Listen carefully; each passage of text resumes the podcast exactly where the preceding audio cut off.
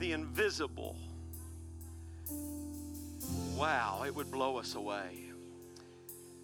If we could see somehow, if there was some kind of an infrared visual of, that we could just see through the filter of what God is doing and angels moving and what's being transferred. I got a little glimpse of it up here. I came over here where they were praying with you, Gavin, and I saw these young men, hands on one another, on one another, on one another, and on you.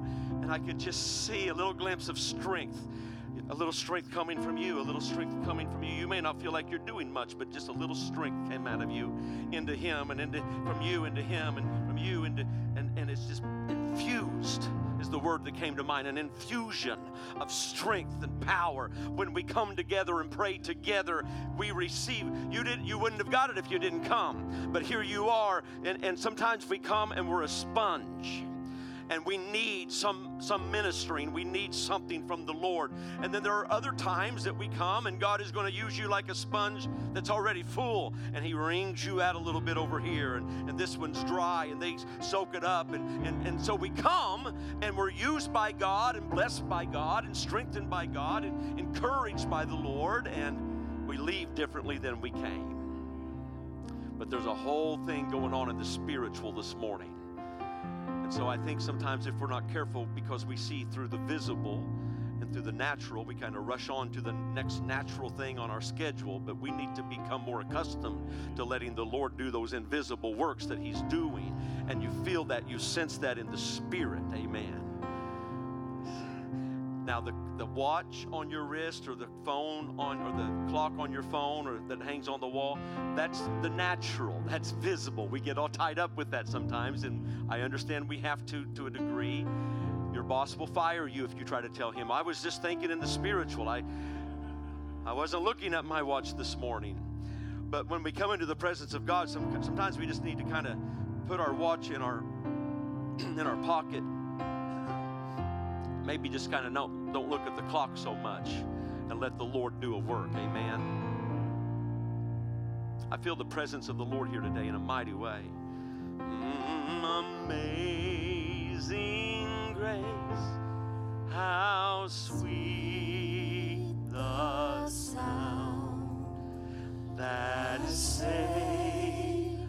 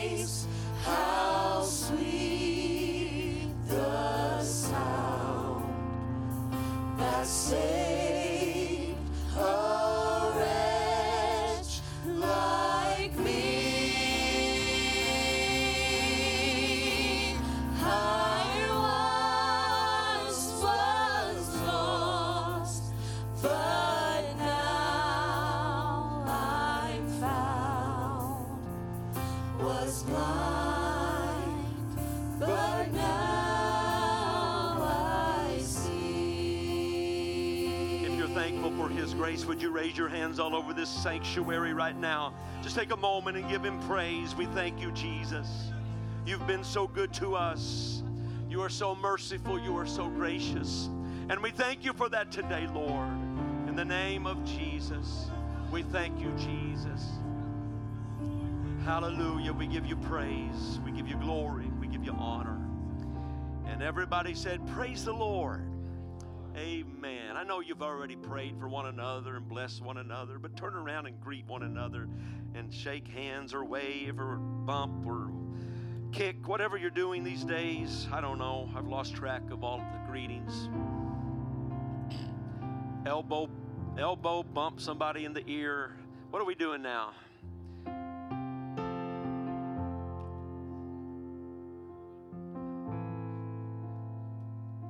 Luke, the 15th chapter. Thank you, singers and musicians. Don't they do a great job? we appreciate you so much. That's all right. Give them a good hand. Amen. They deserve it. very anointed, very talented. We're blessed with the best, I believe, at Turning Point. Amen. So, uh, Luke, the 15th chapter, and I want to read just a few verses here. In verse 1, uh, the, the, the drew, drew near unto him, that's unto Jesus, all the publicans and sinners for to hear him. And while Jesus spoke with the sinners, the Pharisees, and the scribes, these are the religious people of that day, um, they said, This man receiveth sinners. They said this murmuring. Notice. This man receiveth sinners and eateth with them. Uh, look at verse 7. Jesus goes into a parable in verse 4, but in verse 7 is the crux of that parable. I say unto you that likewise joy shall be in heaven over one sinner that repenteth. Verse 10 uh, after he talks about another parable about another lost item. Verse 10, Jesus says, Likewise I say unto you, there is joy in the presence of the angels of God over one sinner that repenteth. And then he goes into a longer parable, and verse 32 sums it up when he says, It was meet that we should make merry and be glad, for this thy brother was dead and is alive again, and was lost hmm, and is found. Father, I pray that you would anoint me today. Holy Ghost, loose my lips, my tongue, my mouth, my mind in the name of Jesus, I pray, God, that you would open our ears, open our spirits, our understanding. Now, Lord, I pray that you would speak today. Let this word of God reach its intended target. I bind every spirit that would hinder. I cast you out in Jesus' name. And I loose in this place an anointing of teaching, preaching, and receiving. And we will be changed by the word of God in the name of Jesus. And the church said, Amen. And you may be seated.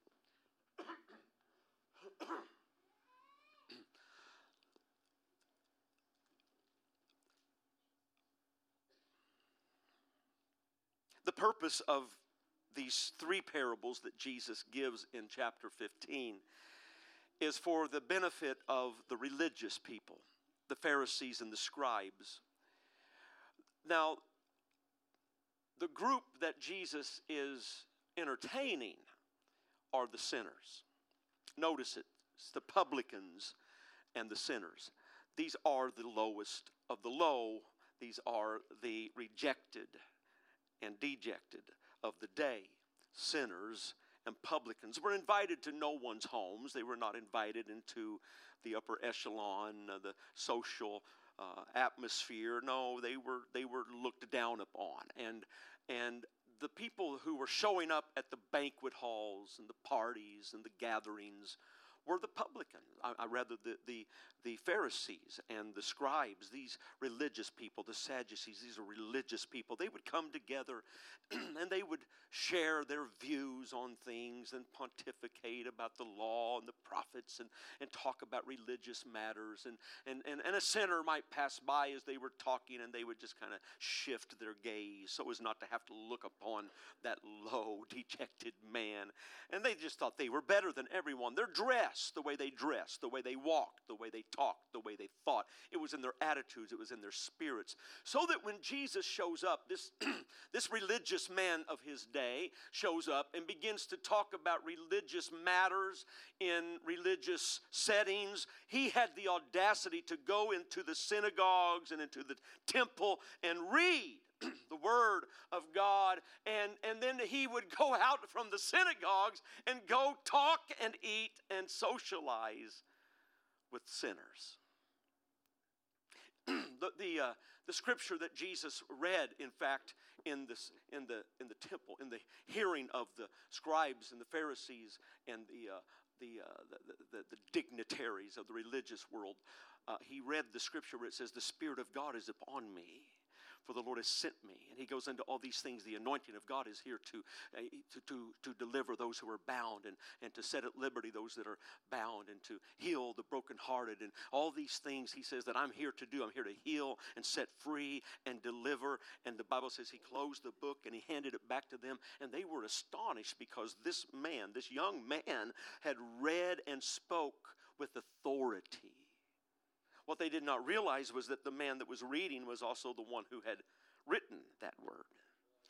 It came from God, and what they were hearing and seeing and witnessing was God in flesh among them, talking to them, reading to them. And so God would stand in the religious setting and read what they considered a religious oracle, and then walk out from that religious atmosphere into a sinful atmosphere. And there he would break bread. There he would share. There he would touch the sick people. He didn't heal any, really, we don't read where he healed any Pharisees or scribes. They didn't come to Jesus for healing. But it was the poor, it was the, it was the sinners, it was the publicans who had no pride in their heart. There was no arrogancy about them. They were not pious or pompous. They were just humble enough to say, you know what? I'm in a mess and I don't know how to fix it. And if you can heal me, I will trust you to heal my body. They would say things like, Lord, if you will. You can heal me, Lord. If it's not too much trouble, I've got a servant at home and he's he's sick and he's dying. You don't even have to come to my house. Just I'm a man of authority. Just speak the word and, and they, they will be healed. A woman who comes to Jesus doesn't even feel she has the right to be there, so she doesn't cause a scene. She sneaks uh, at the ankles of everybody else and sneaks around through the crowd just to touch the hem of his garment, not to cause a scene, just to get a touch from God. The humble, the lowly, the ones that have brought brought themselves low. They have no pride, no arrogancy. They just need Jesus.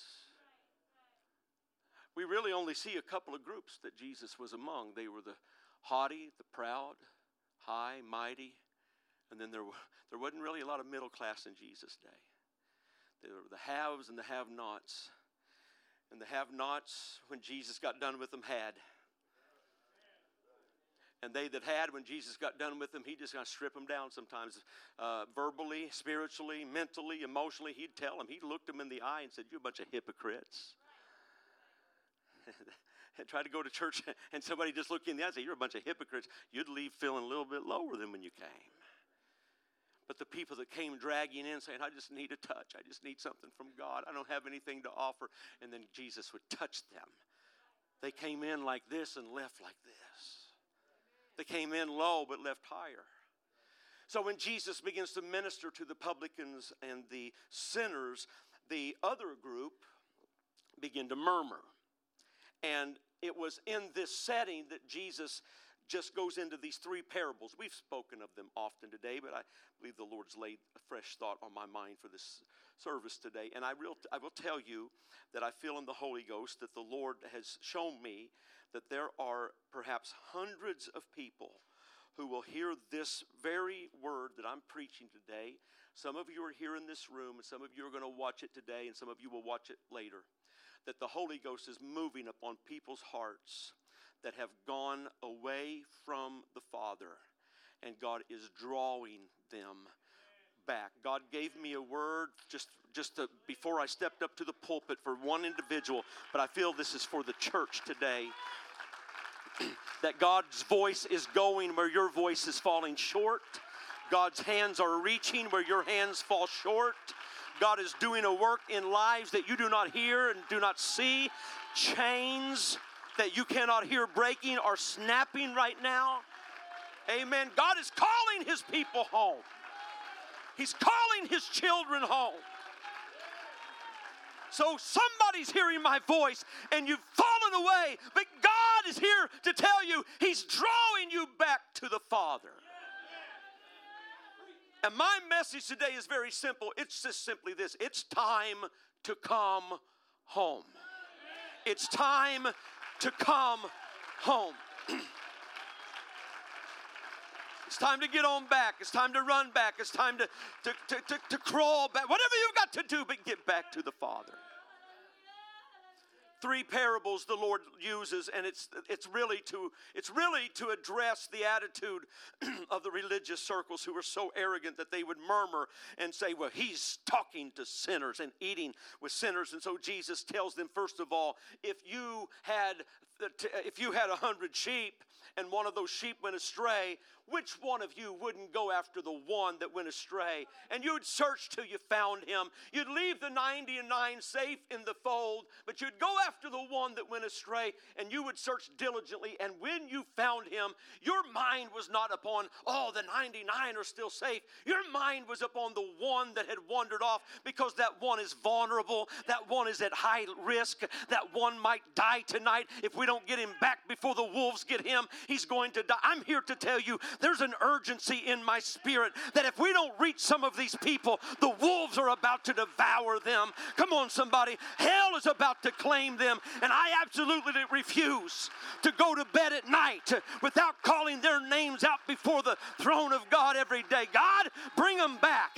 Lord, call them home. Oh, God, speak to their hearts.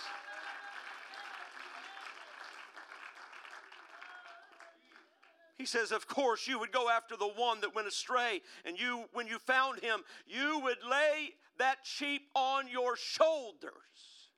You don't kick him back, you don't chase him back, you don't shame him back, but you get under the burden of somebody who's gone astray. I'm telling you, the church needs a baptism of old fashioned burdens to get under the burden of people who have gone astray.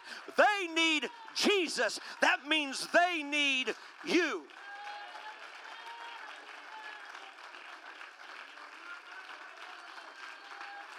They need us. They need us. They need you. They need you, church. They need you, church. They need you to get under the burden of them. They need you to get under the burden of them. Listen, when I say burden, I know it's not a small thing. That's not a, that's a big word.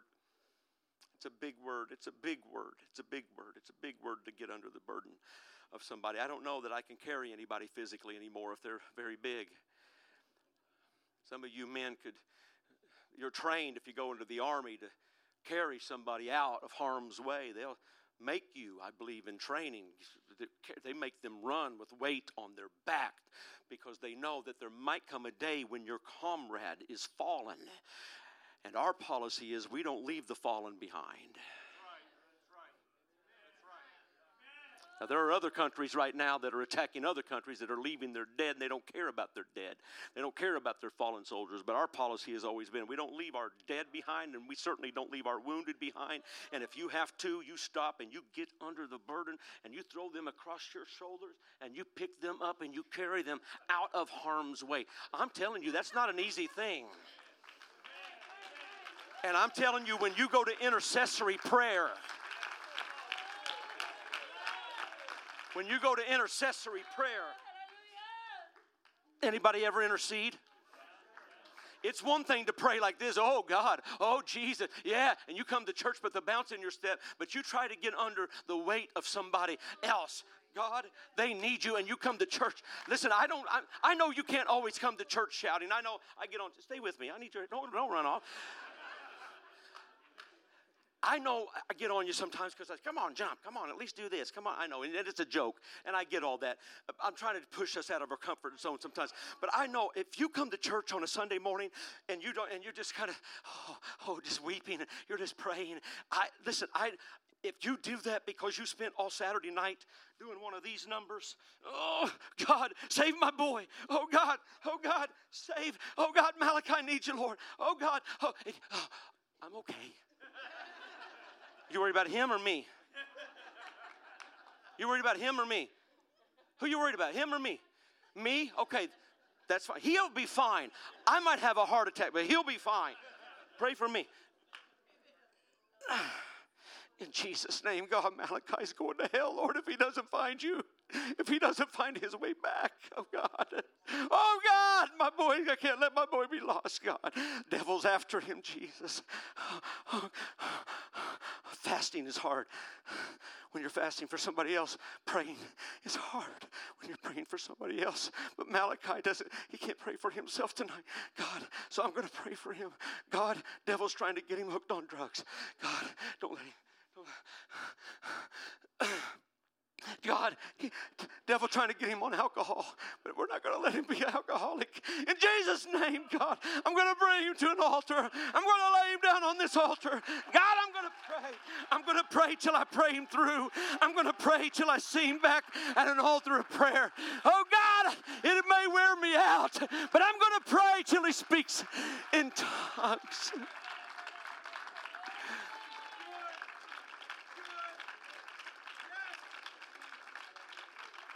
He says, You go find that sheep.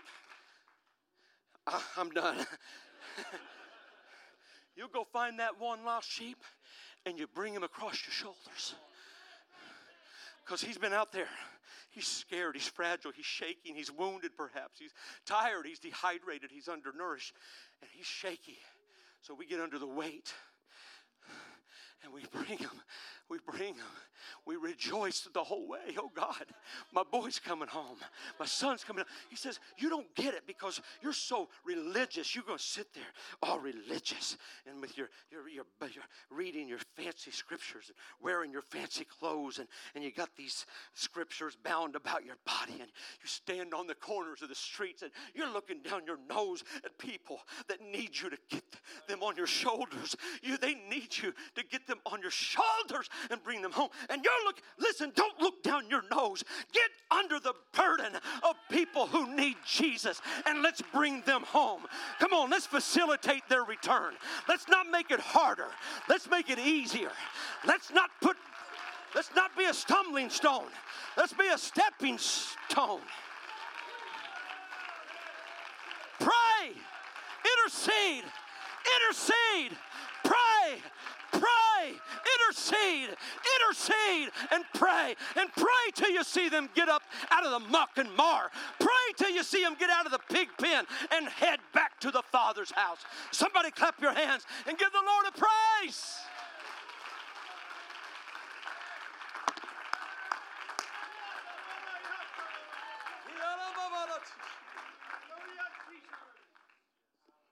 He says, You know, every one of you You'd go find that lost sheep, you'd put him on your shoulders, you'd bring him home, and you'd rejoice over a sheep, and you're murmuring over souls. What about this? How about you ladies? You're not out there tending the sheep, but you're keeping your home, and you got some coins, and they're precious coins. And he said, uh, uh, You got 10 of them, and you lose one of them and you don't know where it's at, and you don't get up in the morning saying, Oh, I got nine left. You get up in the morning lamenting that one is missing.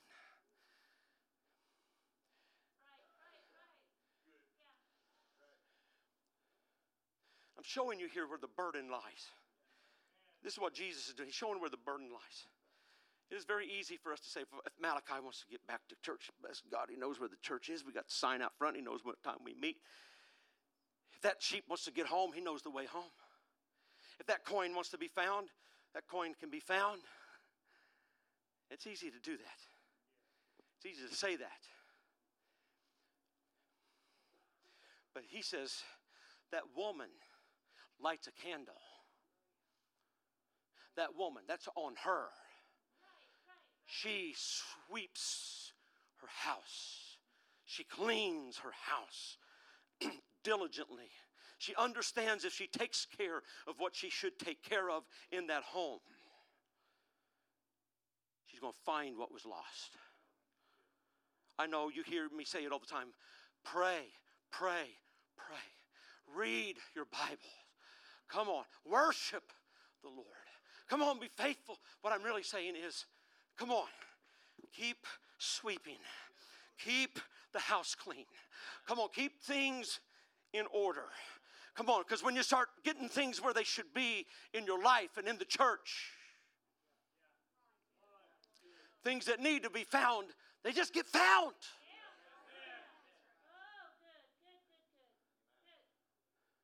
Disorganized people, clutter in the house, clutter. Uh, know, I'm not. I'm preaching to myself right now. My wife will, amen. That I, I'm a, I'm a stacker. I know where everything is. I know what pile it's in. And if you uh, clean up my piles, you just messed up my whole system. My truck. I know I got this big compartment now, man. I just throw it, and I know where it's. I know I threw it in there two days ago, so it's right here, under that. Amen. But the best system is my wife's system. I may have to look for a while. Now, now her, her purse excluded from this example. the rest of her life is exemplary in this setting. Is she here? She might have went to the dentist. So she works for a dentist and she was texting her boss if he can get her in to tend to her. So she may not be here, so I got full liberty. Uh, if it's if she's looking, I don't know how many times a day, brother, word than I hear, I know it's in here somewhere, that purse. Just gotta just sit there, Lord, let her find it in Jesus' name, Lord. God, you know where it is. Other than that, anything in the house, anything in her car, anything at church, if I ask her, do you know where about three years ago we got this in the mail? She says, Yeah, right here because she's got a system. She's organized. All of our tax stuff, all of our bills, everything. Our, our, cars, if you ever want to know how many oil changes we've had, she can just, there's the file right here. We got last oil change. Isn't that organized? Yeah, she knows when we got bought tires on the car and all that stuff. I don't know. I've never bought a car from somebody and said, uh, give me all the records. but she could produce them for you. So she's very organized in that she doesn't lose things very often. I lose things quite often.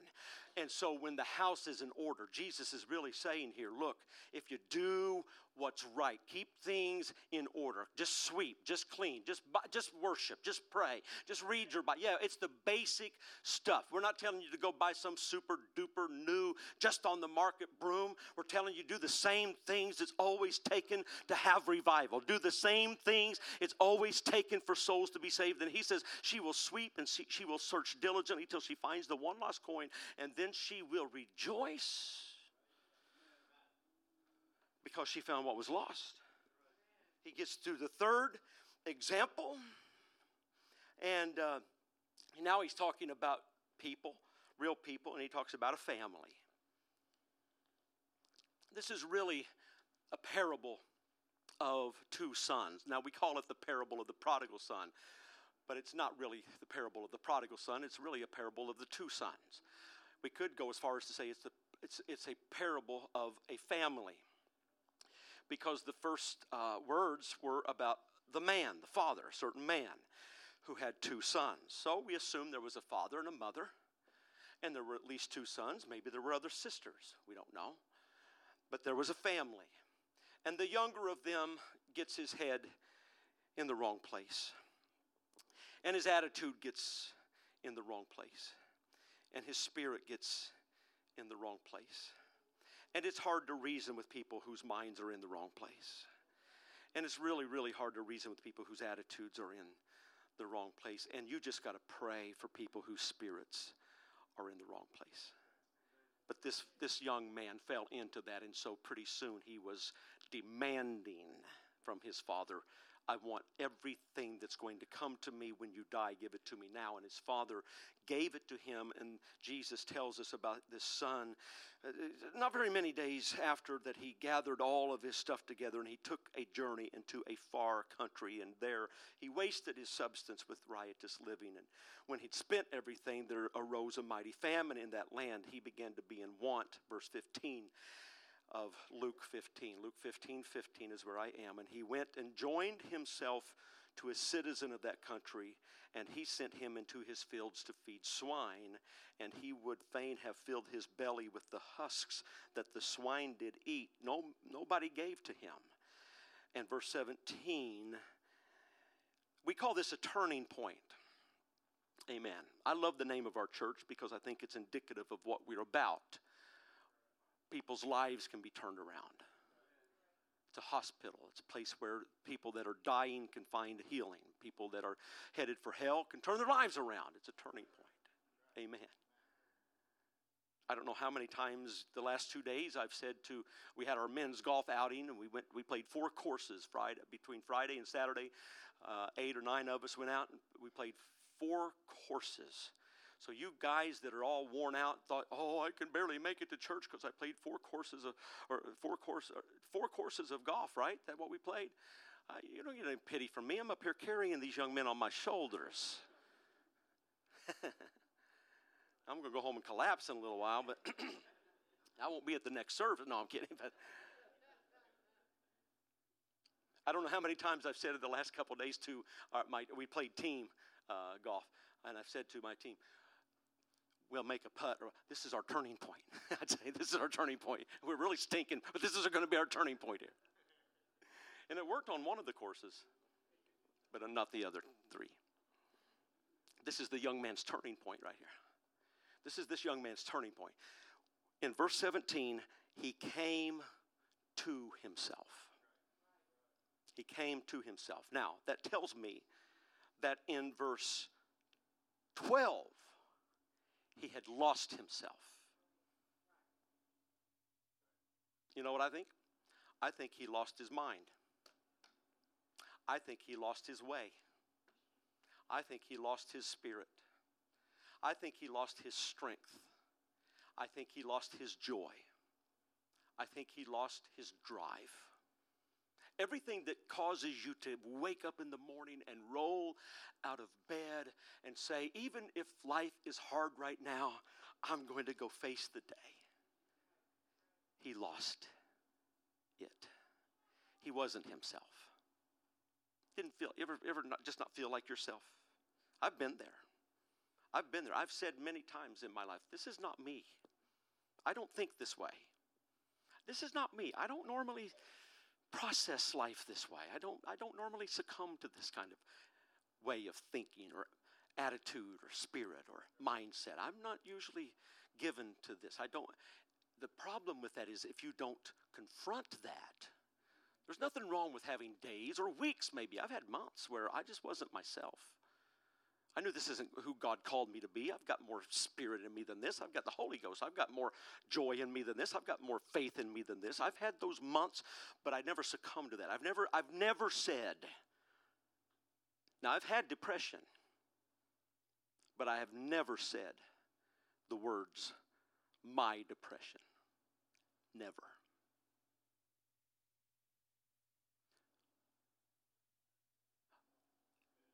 I've had, I've had fear. I've had anxiety. Never have I said. Now, I'm not telling you, I'm not saying I'm perfect because I have had I have said the phrase my heart attack. In fact, I just said it this morning. And God convicts me every time that it wasn't your heart attack. but I say that because I went through the heart attack. But I've never said my anxiety. I've had anxiety, but I've never said my anxiety. I've never said my fear, my anxiety, my depression, it's not mine. I have said things like, "This is not me. This is not how I. I don't. Uh, this is not the way. I'm not usually this way. This is not who I am. This this boy sitting in a pig pen, literal pig pen, a boy who who days, maybe maybe weeks, months, year, I don't know, ago, was sitting at a a, well stocked table and, and a well dressed home with closets full of clothes and servants at his beck and call. He's now in a pig pen with nothing but rags, no shoes, no food, nothing but, but, but what his, his master gives him, and he's throwing that to the pigs. That's all he has. There's no food in the land. He's so empty, depleted. And, and, and, and the slop that he's feeding the pigs appeals to him. And it's about that moment that he's ready to eat that slop that something happens. You hear that? It's that simple. I'm not trying to bring anybody down, but I can tell you going from good to bad is sometimes there's a switch you give, you give into a little here, you give into a little there, you entertain a little fear here, you entertain a little sin here, you, you, you, you, you minimize your wrong here, you, you, you, you justify doing that, and you pretty, it's just a little, little, little, little, little, little, little, little. Little. It's like a, you get on one of those old-fashioned doctor scales. They got one in the gym where I am, and you can you got the slide at the bottom, it goes 50, 100, 150, 200, 250, 300. And there's that, then the top is, is literal ounces and pounds. And so you, you set it, if you're 100 and something, you go to 100 on the bottom and you start sliding it, sliding it, sliding it, sliding it, sliding it, till it gets up there to wherever you are. And then it balances. Oh, I weigh 199.9. There's a tipping point. If I eat one more potato chip, I got to go down here and slide it to the 200. That's the way our minds and our spirits are sometimes. Just a little, little, little, little, little. We're good, we're good, we're good, we're good. It's called the straw that broke the camel's back, the last straw, the whatever, whatever you want to call it. Just a little, little, little, little, little, little, little bad attitude with brother, little sassiness with mom, little rebellion with dad, and pretty soon the food doesn't taste good anymore. Pretty soon the fences that are there to keep the adversary out, they're there, that you feel like they're there to keep you in. And mom's voice that used to sound so sweet in the morning when she said, Rise and shine, honey. I got breakfast on the table. And now you're saying, Leave me alone. It just sounds like fingernails on a chalkboard because it just goes from this good to bad.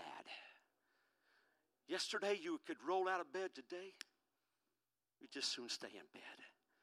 And here's this boy. He's got, now he's left home.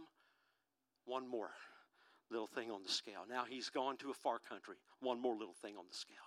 Now he got a job doing something he shouldn't be doing. One more little thing on the scale. Working for somebody he shouldn't be associated with. One more little thing on the scale. Oh, you want me to feed your pigs? Yeah, one more little thing on the scale. Until finally, now keeps going and going and going and going and going. Bad stuff, bad stuff, bad stuff. And then, but just like that can bring us to good to bad, I believe that one more prayer.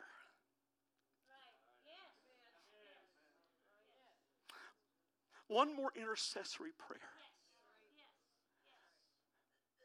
Mama praying one more night she didn't feel like praying. I've been praying for months. I don't see anything changing, God. I don't know if I'm going to pray tonight. No, pray. Pray, Mama. Pray one more night because just one more thing might tip the scale. The devil's trying to weigh me down, but oh, Mom, you're the only thing standing between me and me and hell. Oh, Dad, don't give up on me, Dad. No, no, no, no. Don't write my name off the books yet. No, please. One more prayer might make the difference. One more kind word, one more kind gesture, one more, I'm so glad you're here. We're here for you. One more, one more might make the difference between somebody splitting hell wide open and making heaven. One more thing one more prayer, one more, one more meal fasted, one more just reaching out, one more text, one more email, one more phone call. We're here for you, brother. We love you. We're here for you, sister. We haven't given up on you. We haven't given up. We're here. We're praying. One more. I don't know what it was, But in verse 17, something happened, sister. A lot that caused him to go from wild eyed, hair all over the place, pig food in hand, mouth opened.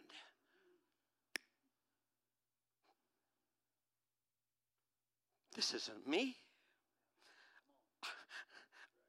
I don't think this way. I don't eat this stuff. I don't I don't smell like this. I don't run around in these rags. I don't live my life with no shoes on my feet. I don't sit in pig manure.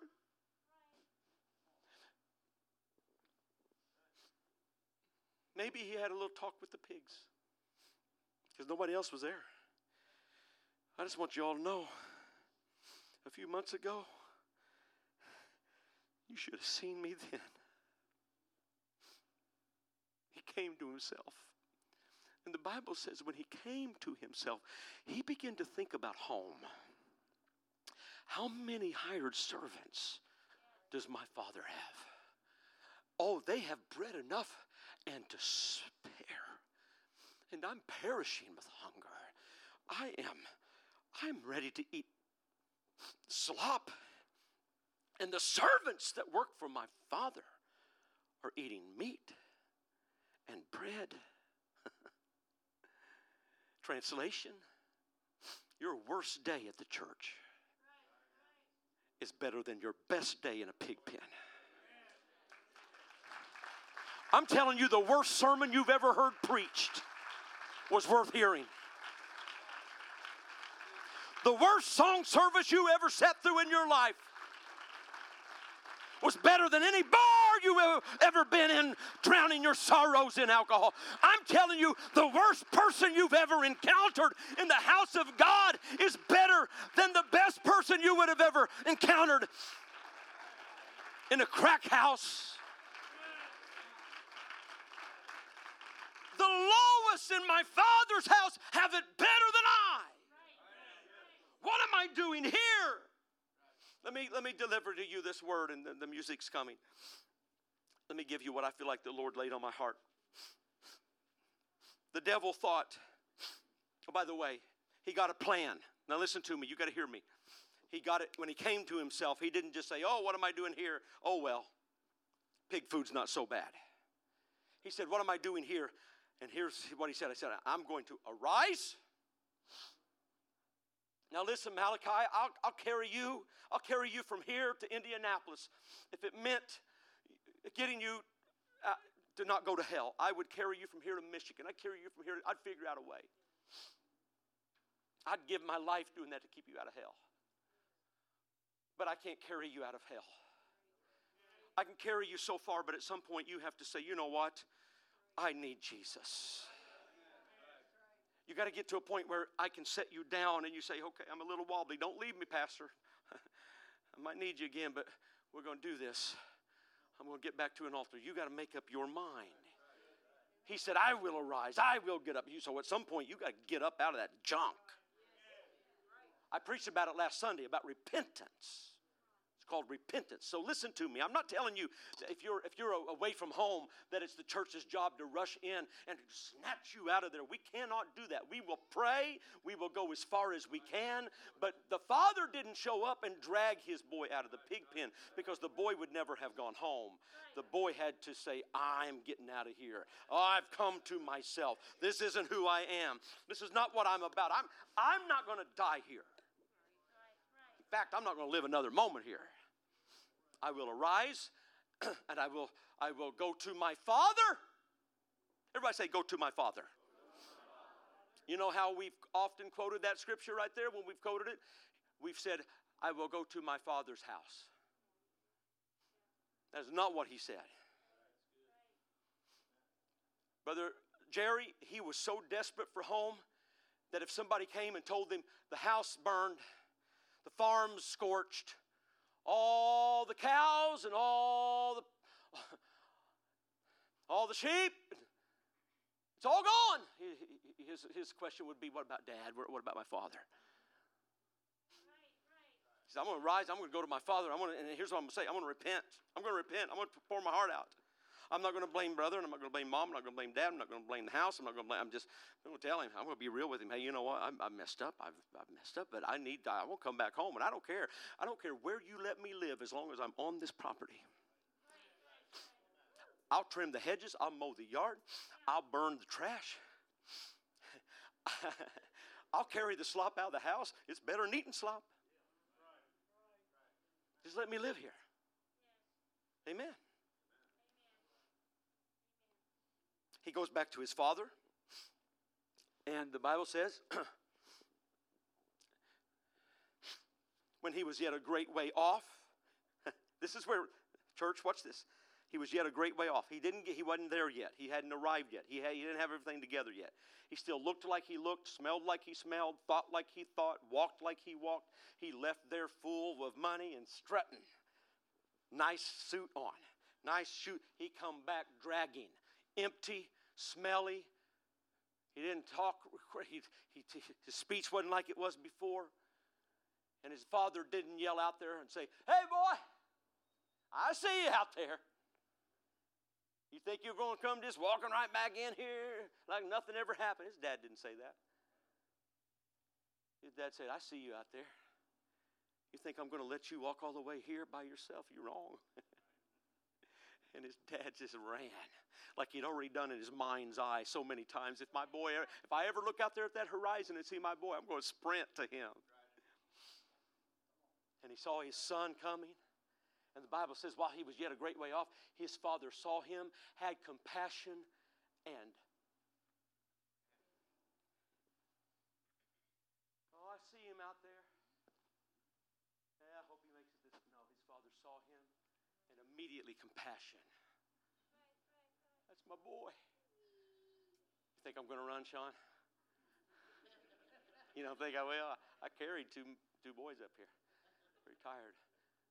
Tyler, I want you to know this. If I saw, if, if you'd left and I didn't know where you were for years, and, and I went out every day and was looking for you, Jordan, you too, buddy. You too, Abigail.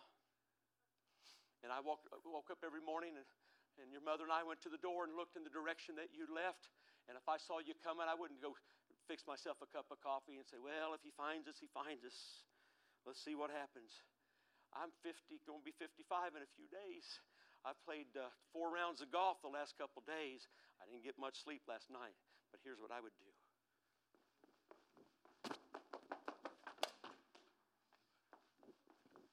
Oh, my boy was lost, but now he's found. He was dead. But he, are you kidding? I would run, I would not walk. I would sprint, I would not jog. I would go as quickly as I could to my lost, wayward son, and I would escort him back to the house. He would have an escort when he came into my house. You can stay on your feet if you feel like it, but I'm going to talk about five more minutes. That's what I thought. I'm thinning, thinning out the crowd. You can be seated if you want. Somebody, my wife's not here, so somebody start the timer. I only need five. His father says, uh, My boy was lost, now he's found, so here. I'm getting a workout today. He said, uh, Bring a robe, put it on him. My son, because his son said, Just let me be a hired servant. He said, No, no, no, no. You are not a hired servant. You are my son. And all the years you've been away didn't change that. Still my son.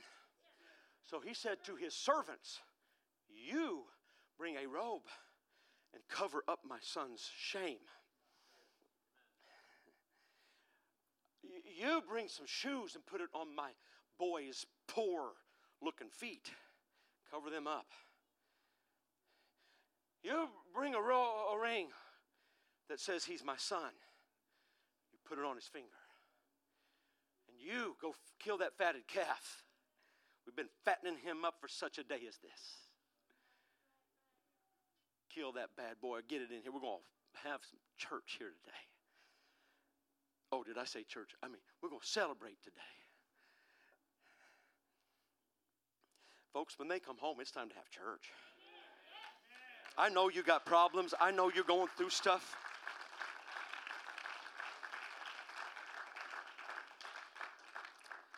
Mackenzie and Alex, I hope you're watching today. Congratulations on your new little, beautiful little baby girl, Renly. We're celebrating with you.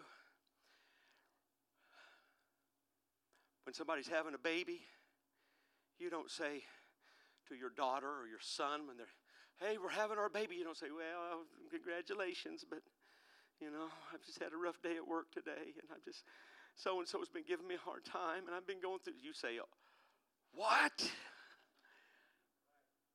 And you hop in your car and you forget about everything else. Because no matter how bad your life might be today, it's celebration time. so when somebody comes home, we have church. Heaven rejoices, the angels rejoice, Jesus rejoices, and we rejoice. Amen.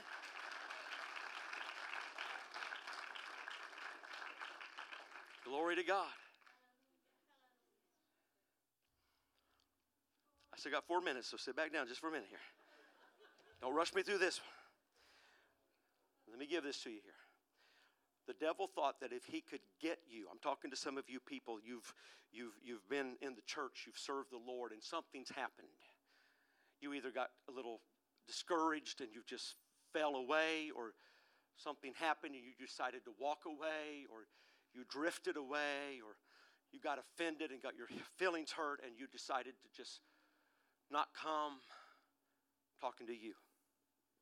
Talking to you. You've been baptized in jesus name and you've been filled with the holy ghost speaking in tongues talking to you devil thought that if he could get you out of the father's house he could get the father's house out of you but what he failed to realize was that it was never really about the Father's house. In the first place, it was always about the Father. The significance of that is this you didn't join a church. If your experience is Pentecostal, you didn't join a church. You were birthed, you were born again. I preached it last week. Jesus said, Except the man be born again. Hey, bring me that scripture up, would you? John 3 5.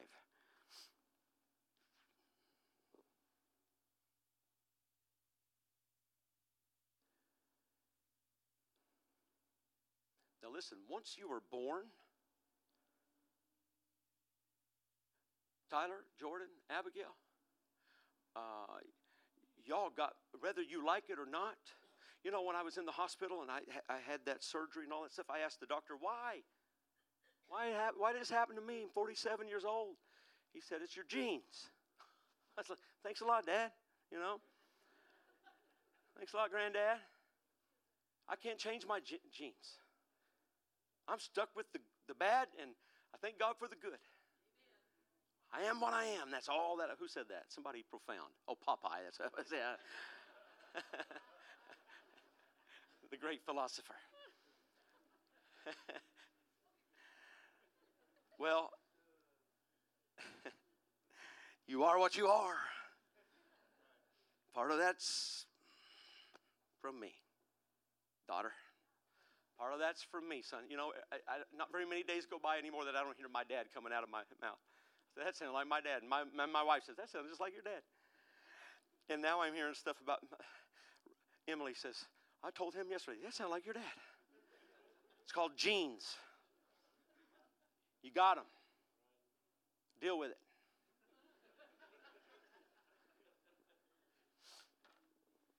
When you got born again, you got some DNA in your spirit.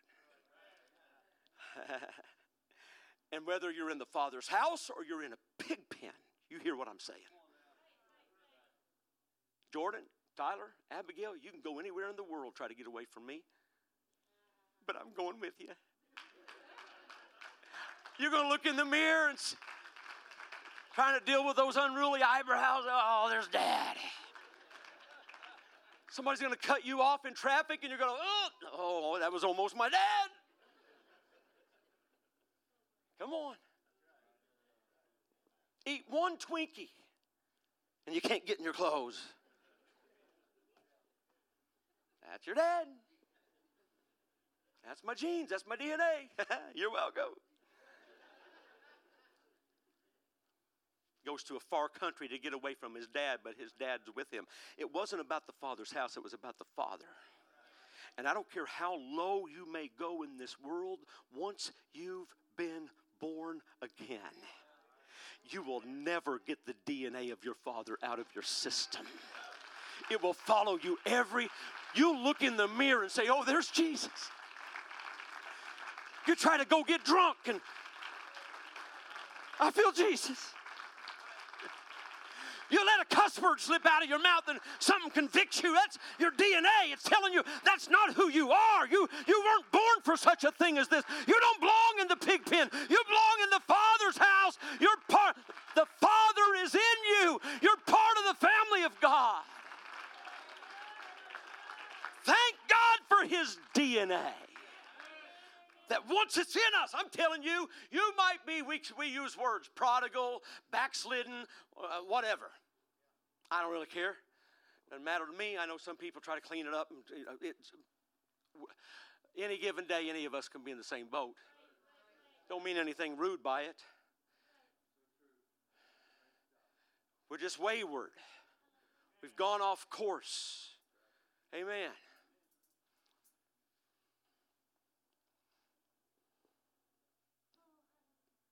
but you never get away from the Father. And you thought it was about the Father's house. You thought it was about the fence, but it wasn't about the fence. You thought it was about the food. It wasn't about the food. You thought it was about the brother. It wasn't about the brother. It wasn't about mom and dad. It wasn't about the curtains. It wasn't about the servants. All that junk the devil tries to tell you. Well, if you, you know, you just get away. Look, people are rude. People are rude everywhere you go. You happen to be in a church with human beings just like you and they get on your nerves once in a while, and I hate to break it to you, but you get on theirs once in a while too. So what? Get over yourself. You're part of a family.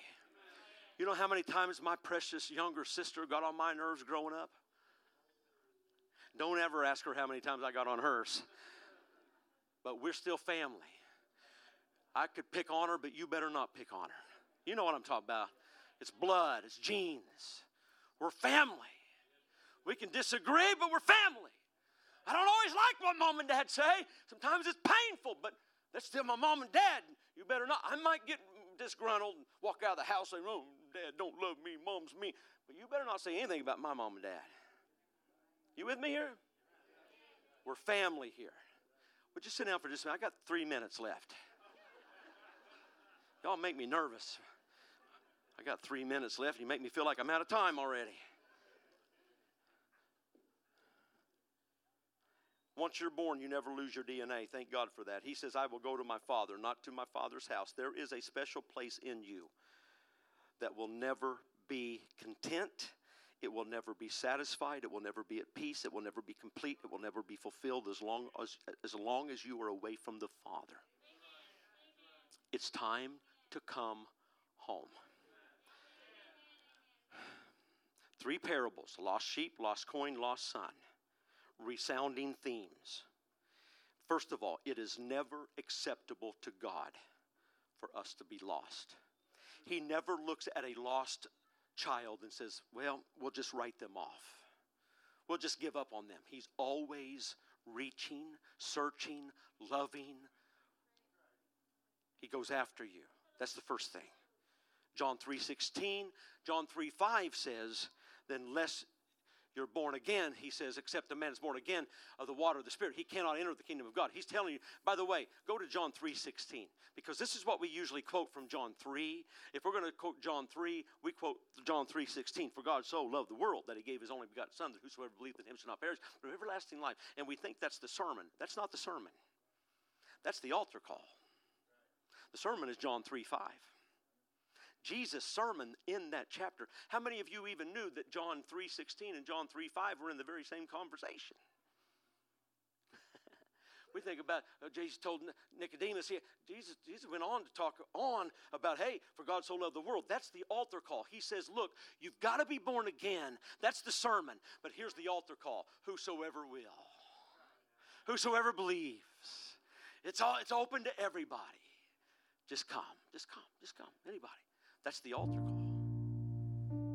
So, would you stand with me? There we are. Now we're at the end. He searches, but we must be willing to be found. Hear me?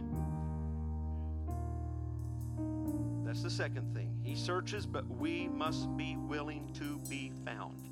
If you don't want to come home, He will not make you come home. But if you want to come home, He'll be with you, He'll run to you. Third and last, He wants us back. Hear me.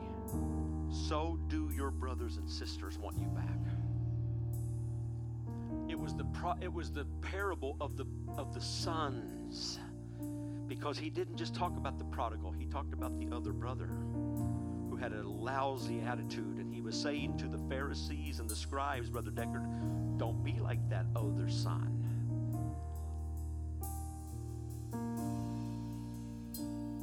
Don't make them come back in spite of you. Make them come back with you, rejoicing every step of the way, dancing with them, shouting with them, praising with them. I'm sorry I've taken so long this morning, but I had to unburden what the Lord's laid on my heart. And somebody's watching this and somebody's going to watch this. And there are some people in this room right now that need this message that it's time to get on back home. So, we're running out of time. Jesus is about to come. Don't you wait another day.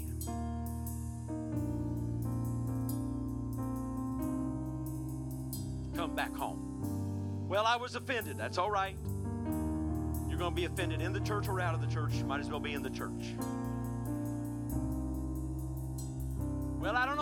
Those standards and I don't know about all that. That's all right. It's not about the house, it's about the Father. And once your attitude gets right with the Father, He'll take care of all that other stuff. You just need to get back to the Father.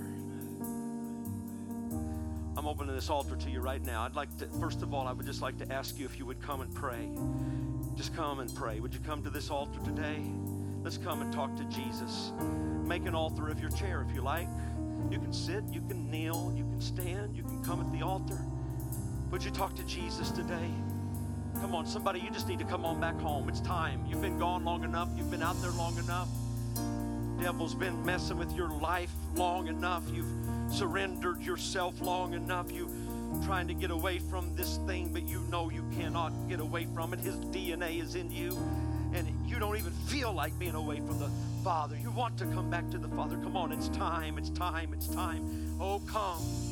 Oh, come to altar.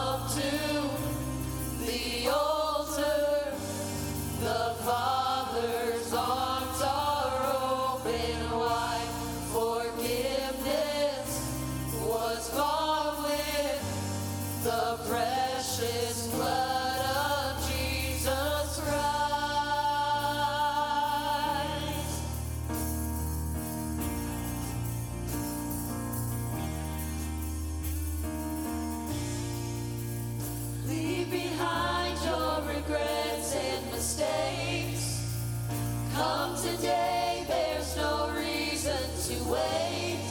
Jesus is calling. Bring your sorrows and trade them for joy.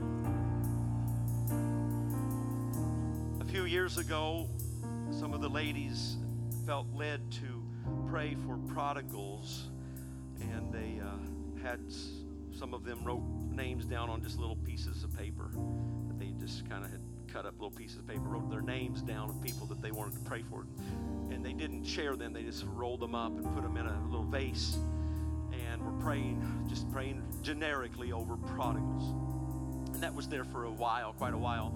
And uh, was time to kind of move on, and we redecorated or whatever. We I don't remember what happened to that vase, but um, I believe Sister Lavender or my wife, one I don't remember which, came up and handed me this envelope right here that had. They said these are the names of the prodigals. Um, whatever you feel led to do with them. So I put them in my desk drawer, and once in a while I come across them in my office and I pray over them. And the other, I don't know, a few weeks ago I was Ghost tell me to take them home. I got two things in my Bible, anyway, that's part of my prayer time.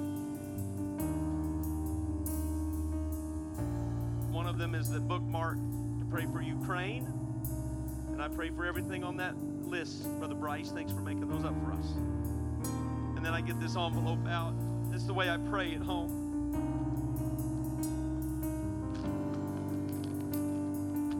Walker when I pray. I don't kneel very long. I kneel for a little while, then I'm up and I got this Bible in my arm and I'm praying, God, our prodigals need to come home. Lord, the sun is setting. God, you're about to come.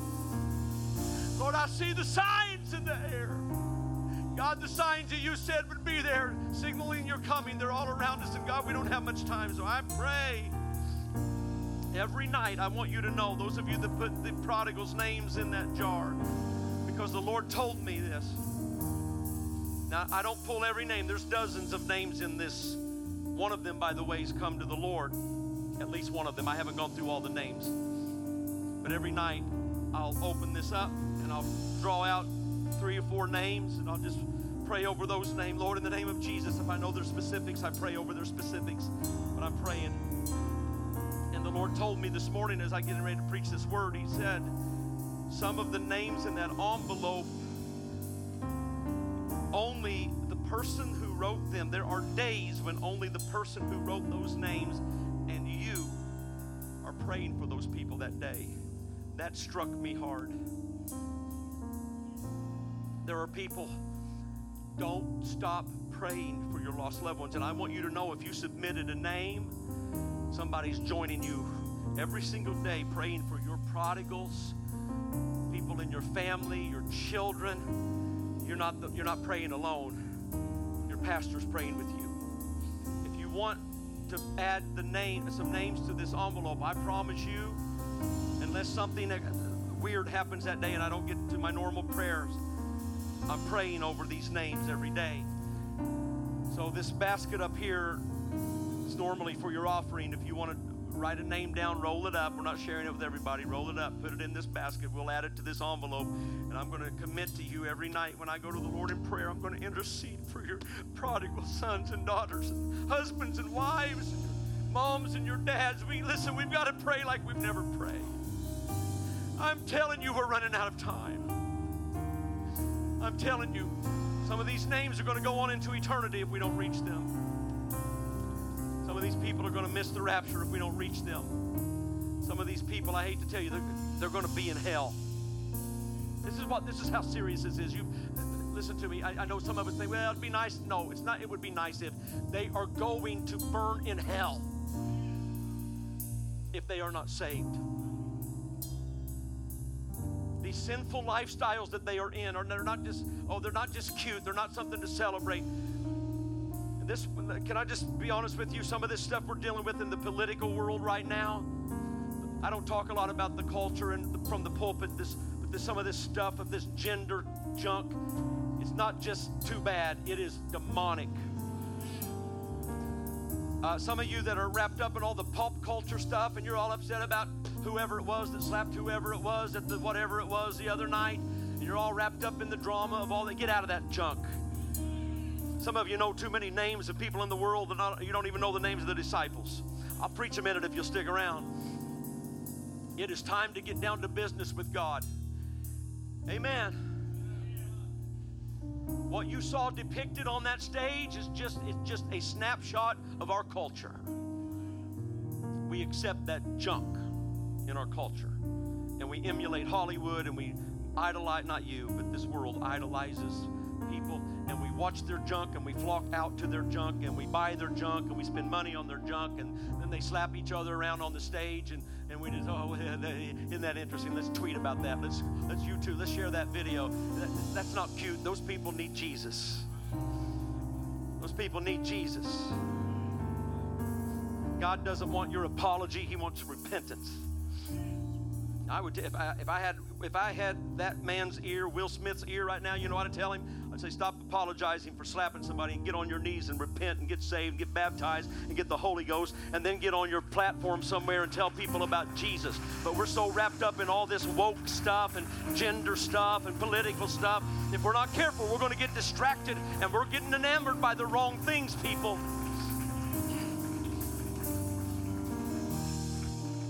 It's okay if you know who won the Final Four last night. I think I do too. I think. I think I know. But I, I'm going to be honest with you. Monday night, I couldn't care less. Into Monday night when the championships played, I could not care less. I don't even care if IU was playing. I could not care less when it comes to the fact that every one of those people out there playing on that court need Jesus. Every one of those court coaches need Jesus. Every one of those tens of thousands of people in those stands need Jesus Christ. We're going to get so wrapped up in this world's culture if we're not careful. Can I have a minute of your time and tell you we've got to be about souls. If you cheer your team on, that's all right. But please pray for prodigals that need to find Jesus.